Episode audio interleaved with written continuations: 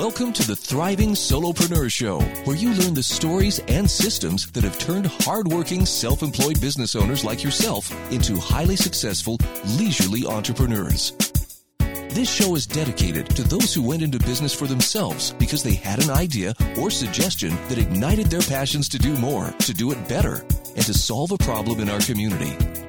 Whether your business started in a basement, a garage, or at a kitchen table, this episode will bring to you a system, a tip, or an entrepreneur that has been where you are and can guide you to living the fulfilling life you desire for yourself. Here's your host and serial solopreneur, Janine Bolon.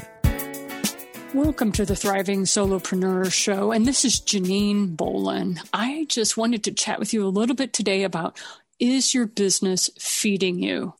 Many times when we first get into business, we go into it for one particular reason and then things start to go south. We start having bad days.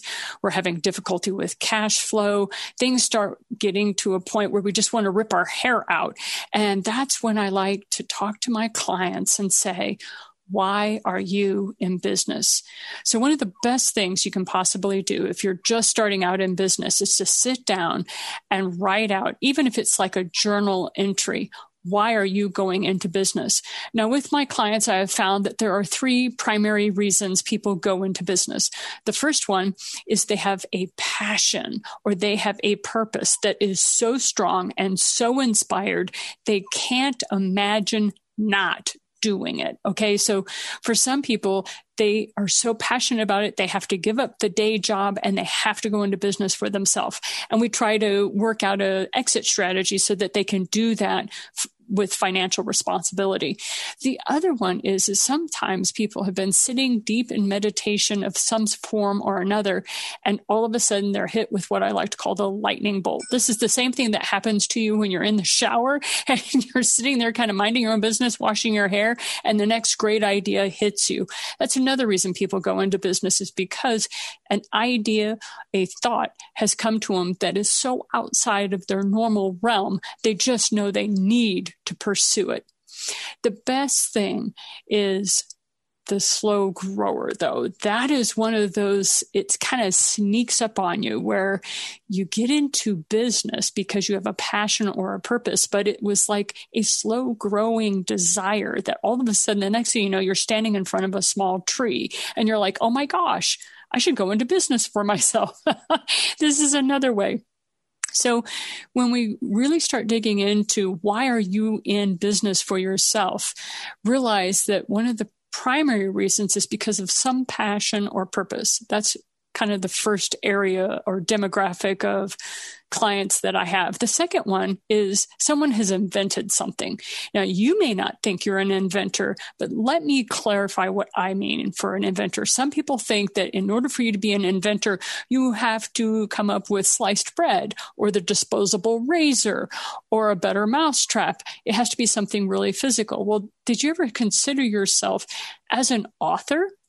Did you write a book? That you have invented something. That book did not exist. You invented that book. So I want you to start seeing yourself not only as an author, but also an inventor. Well, let's talk about online course creators. Okay. If you have built an online course, you're an inventor. That course didn't exist before you got your hands on it. You have invented something. Okay. The next one that's easier for a lot of us to understand is if you're an artist of some kind. Are you sculpting things? Are you doing stained glass? Are you working with sculpting? These are another area that you can definitely say you have invented something that did not go before. Same thing with music and some other niche form of art or creativity. So realize that as a business owner, you are a creative and start making sure that your business is feeding you in that way as well.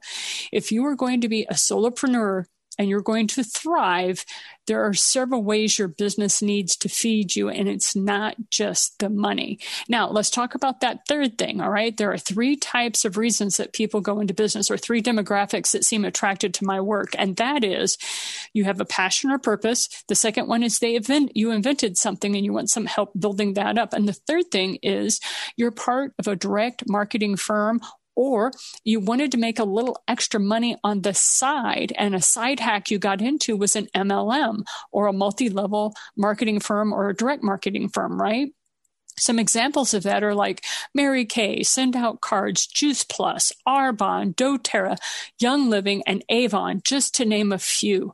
Now, one of the things about MLMs is they are so perfect for people who have never gone into business for themselves before and they decide they want to make a little extra money.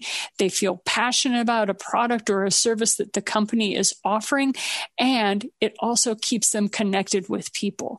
So, in that arena, please realize is your business feeding you? And there are three areas you need to make sure your business is feeding you so that you can truly thrive as a business owner. So once you've sat down and figured out why you were in business, whether it was because you had a passion or a purpose, because you invented something, or you wanted a, a, a business on the side for ever, whatever reason that was. Let's just say money, or you wanted a little extra income so you could do things you wanted to. That these three reasons are perfectly legitimate reasons for going into business. Now, how does your business need to feed you? Well, there's the very practical thing is if you are not making a profit, if you are not making money, then you are not in business. Now, I know that sounds really brass tacks, right? That is just basic business building. However, you will be amazed at how many clients come to me who are horrifically in debt. They're not making any money. They don't have cash flow, and yet they say they're in business. And I'm like, no, you're not. You're not in business because you don't have any money coming in. Okay, so you have to have money coming in to be a business. All right. The second thing that is important that your business feed you is that you bounce out of bed almost every morning ready to go. If you stop being energized and excited by your business, something must change. This is usually when I sit down with my statements from the previous month and I see how I'm doing and I start making changes based on how I'm feeling about my business. If I'm not feeling really good about my business, I stop working. Yes, that's correct. I stopped working because I have to go for a walk. I have to go engage in some other way. Most of the time, it's nature for me. I have to go out into nature, get away from my business. And usually I'm inspired to move in another direction. And that is a way my business feeds me. It has to feed me emotionally. It has to feed me fiscally with good quality money so that I can pay the bills. And the third thing is I had better be helping people. The reason I got into business was I knew I had a lot of knowledge between my ears and I wanted to help people learn from my mistakes and make different mistakes. Does that make sense? So I've known I've always going to be a teacher. And so I got into course creation and I got into writing books. So I hope this has been helpful for you for today. Sit down today, take maybe 10, 15 minutes tops, write down why am I in business? And then look at it as is it because of a passion or purpose? Is it because you invented something or you created something? Or is it because you just wanted a side hack to make a little extra money so you could have do something with the grandkids? You know, there's a lot of people doing that sort of thing.